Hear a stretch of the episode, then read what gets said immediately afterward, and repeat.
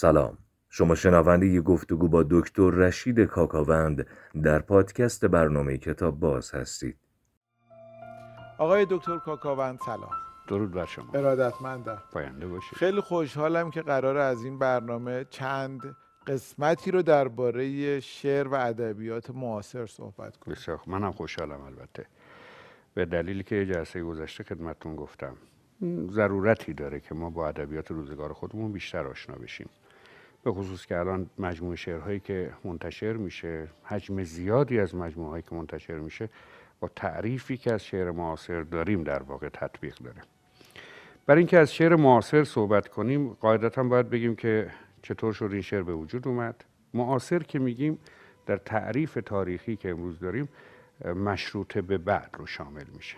برای همین ما ناگزیریم بریم به دوره مشروطه و از تحولاتی که در دوره مشروطه ایجاد شد که شعر هم در واقع دستخوش این تحولات شد صحبت کنیم و برای اینکه از دوره مشروطه صحبت کنیم باید مبانی انقلاب مشروطه رو خیلی خلاصه گذرا بهش اشاره کنیم. قصد تاریخ گفتن ندارم چون که اصلا تخصصم این نیست. اما مواردی که مستقیم مربوط میشه به بحثمون یه اشاره می‌کنم.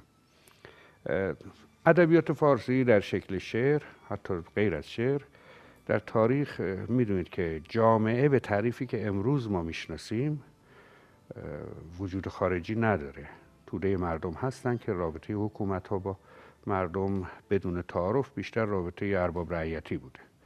مردم کار می‌کردن زحمت میکشیدن در مواقع لزوم به کار گرفته می‌شدن حتی استخدام می‌شدن برای جنگیدن. برای اینکه حکومت ها به خواسته های خودشون برسن فرم سیاسی حکومتی قدیم بوده. ما غیر از یکی دو صحنه مهم در تاریخ ادبیاتمون مثلا جامعه فعال نمی‌بینیم. در ادبیات درجه که ما یا مردم تحت تعلیم قرار می‌گیرن یا شنونده آثار هستن یا شاگرد مثلا اون صاحب اثر هستن. و جالبه که مثلا در آثار سعدی بزرگ که نماینده اصلی شعر فارسی هست در آثار تعلیمیش مثلا توی گلستان و بوستان هر بار که از مردم ملت می‌خواد صحبت کنه اصطلاح رعایا رو استفاده می‌کنه. رعایا جمع رعیت. نه به تعریف امروزش نمی‌دونه یعنی این نوع نگاه بوده. غیر از اون داستان پرشور فریدون و زحاک و حضور کاوه به عنوان یک آهنگر و جمع شدن مردم اطراف کاوه و بالا گرفتن اون چرم آهنگری به عنوان درفش کاویانی که منجر میشه به تغییر حکومت زحاک و نشاندن فریدون بر روی تخت که نشان دهنده اراده مردم هست که در هیچ اثر باستانی در تاریخ جهان هیچ اثر حماسی یه همچین صحنه ای نمی‌بینیم. از فضیلت های شاهنامه و تاریخ ایران هست. و مثلا در قصه بردار کردن حسنک وزیر در تاریخ بیحقی که بخشی که حسنک رو با اون وضعیت که قبلا وزیر بوده آدم خوشنامی هم بوده ظاهرا میارن و تحقیر میشه بهش بی احترامی می‌کنن. مردم اون منطقه مردم نیشابور هم های قدیم من پا میشن اعتراض کنن که این چه رفتاریه با این مرد بزرگ می‌کنین که سواران میان اینا رو سرکوب می‌کنن. اصلا یک تصویر امروزی از انقلاب یا شور مردمی می‌بینیم. اینا خیلی اقلیت. در کلیت ادبیات ما یه همچین تصاویری خیلی کمه. در دوره قاجاریه که مؤسسش آقا محمد خان قاجار هست. آقا محمد خان که فتح و فتوحات که انجام میده جانشینش میشه برادرزادش چون آقا محمد خان به تناسب اینکه آقا بود و قین فرزندی نداشت فتلی شاه. فتلی خان میشه فتلی شاه. ولی عهد فتلی شاه یک جوانی است که در تاریخ قاجاریه و تاریخ کشور ما آدم مقبولیه. شاید اگر از زوایای مختلف قاجاریه رو زیر نظر بگیریم سالم ترین آدم از این خانواده عباس میرزاست که فرزند یعنی در واقع ولی عهد فتلی شاه بود. قرار بعد از فتلی شاه پادشاه بشه. عموما ولیعهد رو پادشاه بعدی رو به کارهای نظامی میگماردن که آمادگی های حکومتی داشته باشه. عباس میرزا زیر نظر می‌گیره سپاه خودشون رو. در اون دوره جنگ های منطقه‌ای و ریز و درشتی در مرزهای شمال ایران بین ایران و روسیه اتفاق میافتاد. و جالبه که همیشه خیلی ساده و خیلی کوتاه این جنگ ها به نفع روسیه تمام می‌شد. و برای عباس میرزا به عنوان یک ولیعهد خیلی مسئله ناگواری بود که چرا ما نمی‌تونیم مقابل اینها ارز اندام کنیم. با توجه به تاریخی که ایران داره و اون توقعی که از این سرزمین بزرگ داریم. با خودش فکر می‌کنه به این نتیجه که ما تجهیزات جنگیمون ضعیفه. خب راستم می‌گفت چون مثلا حداقل این بود که روسیه توپخانه داشت یک گلوله توپ می‌تونه چند نفر رو نابود کنه و با همون اسلحه های سنتی ایرانی ها اون بخشی که مسلح بودن می جنگیدن اسلحه هایی که سنبه می‌خورد و حتما توصیف شو شنیدید که مثلا فکر کنید شما به عنوان سرباز ایرانی می‌خواستید شلیک کنید. یک گلوله بیشتر نمی‌تونستید در یک مقطع شلیک کنید و یک مراسمی داشت. شما باید قنداق اسلحه خیلی بلندی رو رو زمین میذاشتید.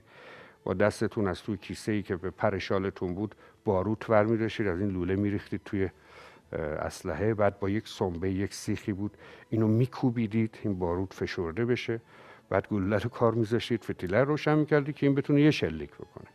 خب طبیعی اگه از دویست متر ورتر خیز برداشته بود سرباز دشمن به سمت شما تا شما آماده بشید حتما بلای سرتون آورده بود اون وقت.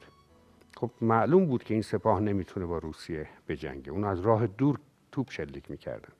یه بخشی از بودجه که در اختیار عباس میرزا بوده هزینه می‌کنه برای اینکه توپ جنگی وارد ایران کنه. توپ بریزن و واحد توپخانه در سپاه ایران تشکیل میشه و طبیعی عباس میرزا خیلی خوشحاله میگه اولین جنگی که به شما توپ شلیک می‌کنیم و قدرتمون نشون میدیم و دنبال جنگ میگرده که خیلی هم زود اتفاق میفته باز در یک از مرزهای شمالی با روسیه میجنگن و باز به همون کیفیت خیلی زود و خیلی ساده شکست می‌خورن. و فرمانده مشهوری که فرمانده توپخانه رو صدا می‌کنه با همون لحنی که قاجاریه داشتن. عموما حتی برای ابراز محبت هم ناسزا می‌گفتن. چه برسه که وقتی ناراحت باشن که فلان فلان شده چرا یک گوله شلیک می‌کردید که اونا بفهمن ما توپخونه داریم. چون اصلا شلیک نکرد توپخانه ایران. اون فرمانده توپخانه با ادای احترام گفت علا حضرت تا به هزار و یک دلیل نشد. اول اینکه ما باروتمون نم کشیده بود. عباس میرزا میگه خب هزار تای دیگه شو نمی‌خواد بگی برو.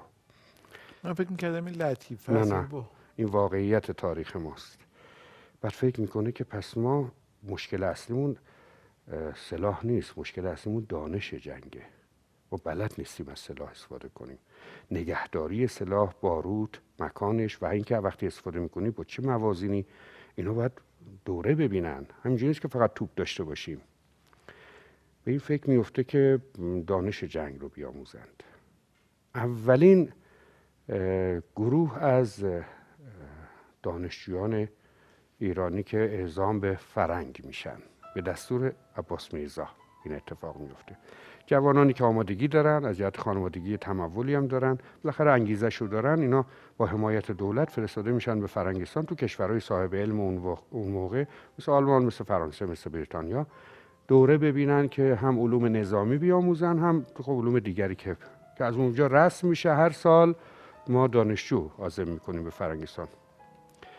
خب این تا بیاد بر بده و نتیجه بده خب این مدتی طول می‌کشه. ولی در همین مدت هم عباس میرزا و کسانی که زیر نظر داشتن این موضوع به این فکر میفتن که اون نتیجه که می‌خوان نمی‌گیرند. چون جوانان ما از یک منطقه ای که همونش که گفتم ارباب رعیتی اداره شده وارد یک منطقه ای میشن که پیشرفت های صنعتی داره پیشرفت های علمی داره پیشرفت های مدنی داره. اون مظاهر خیلی زود فریفته فرنگستان میشن. جوان ما میره اونجا سبک زندگیش عوض میشه. خیلی هاشون میمونن اونجا ازدواج می‌کنن. بخشی هم که برمیگردن ایران به شکل غمانگیزی ناخواسته شاید هم بعضی وقتا خواسته تبدیل شدن به جاسوس فرنگی ها اونجا حواسشون نیست. نوازشی می‌کنن اینا رو کمک بهشون می‌کنن. حالا ارتباط دوستانه برقرار می‌کنن. اینا میان ایران اطلاعات میدن به اونها. نه به خاطر اینکه فکر کنن دارن خیانت می‌کنن به کشورشون. ناخواسته. و یه آدمی مثل عباس میرزا بسیار اندیشناک میشه بابت این موضوع. چه کاری کردیم؟ داریم بچه هم از دست میدیم. اونایی که برمیگردن در واقع از دست دادیم. تعداد کمی واقعا برمیگردن و میشه ازشون استفاده کرد. در همین میانه که خب مدتی هم طول می‌کشه عباس میرزا کار دیگه هم می‌کنه. مثلا یکی از کاری که خیلی در تاریخ ما تاثیر می‌ذاره اینه که اولین چاپخانه رو در تبریز دایر می‌کنه. خب چاپخانه یعنی که چیزی چاپ بشه. به این ترتیب با ورود چاپخانه به ایران صنعت روزنامه نگاری هم راه میفته اول روزنامه ها دولتی و بعد روزنامه های خصوصی. این یعنی مردم آگاه بشن اطلاعات بگیرن. مردم بفهمن دور برشون چه خبره. تکنیک های نوشتاری هم پیش میاد. از اون طرف خب فقط روزنامه نیست که یه سری آثار ادبی و علمی است در دنیا هست که دوست دارن تو ایران هم چاپ بشه. خب همینجوری نمیشه خام. مثلا سه تفنگدار الکساندر دوما رو بیای چاپ کنی که باید ترجمه صنعت ترجمه در ایران گسترش پیدا می‌کنه. اوتلوی شکسپیر ناصر الملک مثلا میارین و ترجمه می‌کنه میرین اولین ترجمهش. یک رومانی به اسم و هنوزم ترجمه های ناصر الملک فوق العاده چون فاخره زبان ادبی خوبی داره. با توجه به اینکه سبک شکسپیر هم یک سبک شاعرانه فاخری بوده انطباق داره. یه رومانی به اسم حاج بابای اصفهانی جیمز به نام جیمز موریه. که هنوزم خیلی معتقدن که این رمان ایرانیه. اسم جیمز موریه رو بهش اونقدر بومی شده در ترجمه. میرزا حبیب واقعا بله، خیلی خوب ترجمه. میرزا حبیب اصفهانی ترجمه ای کرده که میگن شاید حتی از متن برتر شده. بله حتی میگم بعضی شک دارن که شاید میرزا حبیب خودش نوشته این رمان. اونقدر ایرانیه اونقدر فضا فضای ملموسیه. و چه داستان شیرین بله چه داستان شیرین خب اینا همه مبانی ادبیاتی که بعدا تو ایران شکل می‌گیره دیگه. می‌دونید داستان بعد از اینه که شکل می‌گیره. میرزا حبیب یه کار دیگر هم ترجمه کرده سرگذشت ژیل بلاس. ژیل بلاس بله, بله. بیشتر منظورم اینه که شما ببینید صنعت ترجمه در ایران داره راه میفته و خب این یعنی که دریچه باز شد ما از ادبیات دنیا از تفکر دنیا مطلع بشیم. اینا همه داره کمک می‌کنه به آگاهی عمومی. روزنامه داره چاپ میشه. درسته درصد بالایی از مردم ما کم سواد یا بی سواد بودن ولی اسناد تاریخی هست که مثلا سور اسرافیل وقتی چاپ می‌شد میرزا جهانگیر خان که اون روزنامه رو چاپ می‌کرد و علی اکبر خان خدا توش مطلب تنز می نوشت هنوز هم یکی از پرتیراژ ترین مطبوعات تاریخ ایرانه بسته به جمعیتی که اون وقت ایران داشته. و روایت شده که مثلا یک باسواد توی قهوه خونه یا وسط میدون شهر در یک روی سکوی میشست اینو میخون و تعداد زیادی آدم بی سواد دورش میشستن و گوش می‌کردن چون اطلاعات جدید می‌گرفتن. تا حالا نمی‌دونستن شهر مجاور حاکمش کیه یا اگه سیلی جایی میومد کسی خبردار نمی‌شد اگه اتفاق ناگواری یا اتفاق خوشایندی میافتاد آره مردم کم کم چیز می‌فهمن. و خب می‌دونید دیگه در جامعه ای که حکومت ها به رخوتی دوچار شدن بیشتر منافع فردی و خانوادگی خودشون رو دنبال می‌کنن آگاهی عمومی آفته. در واقع عباس میرزا تیشه به ریشه قاجاریه داره می‌زنه با این کار. که اون ماجرای بچههایی که رفتن تحصیل کردن و برگشتن اونم به این مسئله دامن می‌زنه. اون چند نفریم که وارد ایران میشن یا مرخصی می‌گیرن یا در پایان تحصیل میان خب اولین جایی که قرار می‌گیرن مهمانی خانوادگی هست حالا در بعد به یا جایی مشغول میشن اولین صحبت بعد از سلام علیک اینه که خب چه خبر از فرنگستان؟ و اینا میگن آه بیایید ببینید چه خبر اونجا. اونا که اینجوری زندگی نمی‌کنن. مجلس دارن مردم رأی میدن قانون تعیین می‌کنن. قانونشون حتی پادشاهشون هم رعایت می‌کنه. شهرسازیشون اینجوریه کارخونه های اینجوری دارن صنعتشون اقتصادشون. خب مردم اول تعجب می‌کنن. بعد دلشون می‌خواد دیگه. جامعه که هیچ وقت هیچی ندیدن حالا میگن خب پس چرا ما نداریم؟ روزنامه هم که دارن می‌خونن. اینا همه به آگاهی عمومی کمک می‌کنه. تا همینجا و ادامهش رو بذاریم اشکال نداره من بیشتر حرف زدم شعر نخوندم که. از جلسه بعد سعی می‌کنم نمونه های شعری دیگه از فکر کنم این مقدمه لازم بله بود و لازم. خیلی خیلی شنیدنی و احتمالا این مقدمه ادامه داره. بله حتما به یه جایی می‌رسیم که حالا انشالله دا تکلیف دارالفنون رو مشخص می‌کنیم و بعد و حرکت های اولیه انقلاب و شاعرانی که پیوستن به انقلاب و یکی یکی بهشون نگاه می‌کنیم شعرهای شورانگیزی در اون دوره. خیلی متشکرم. خیلی خیلی ممنونم. باشید. و خدا نگهدار شما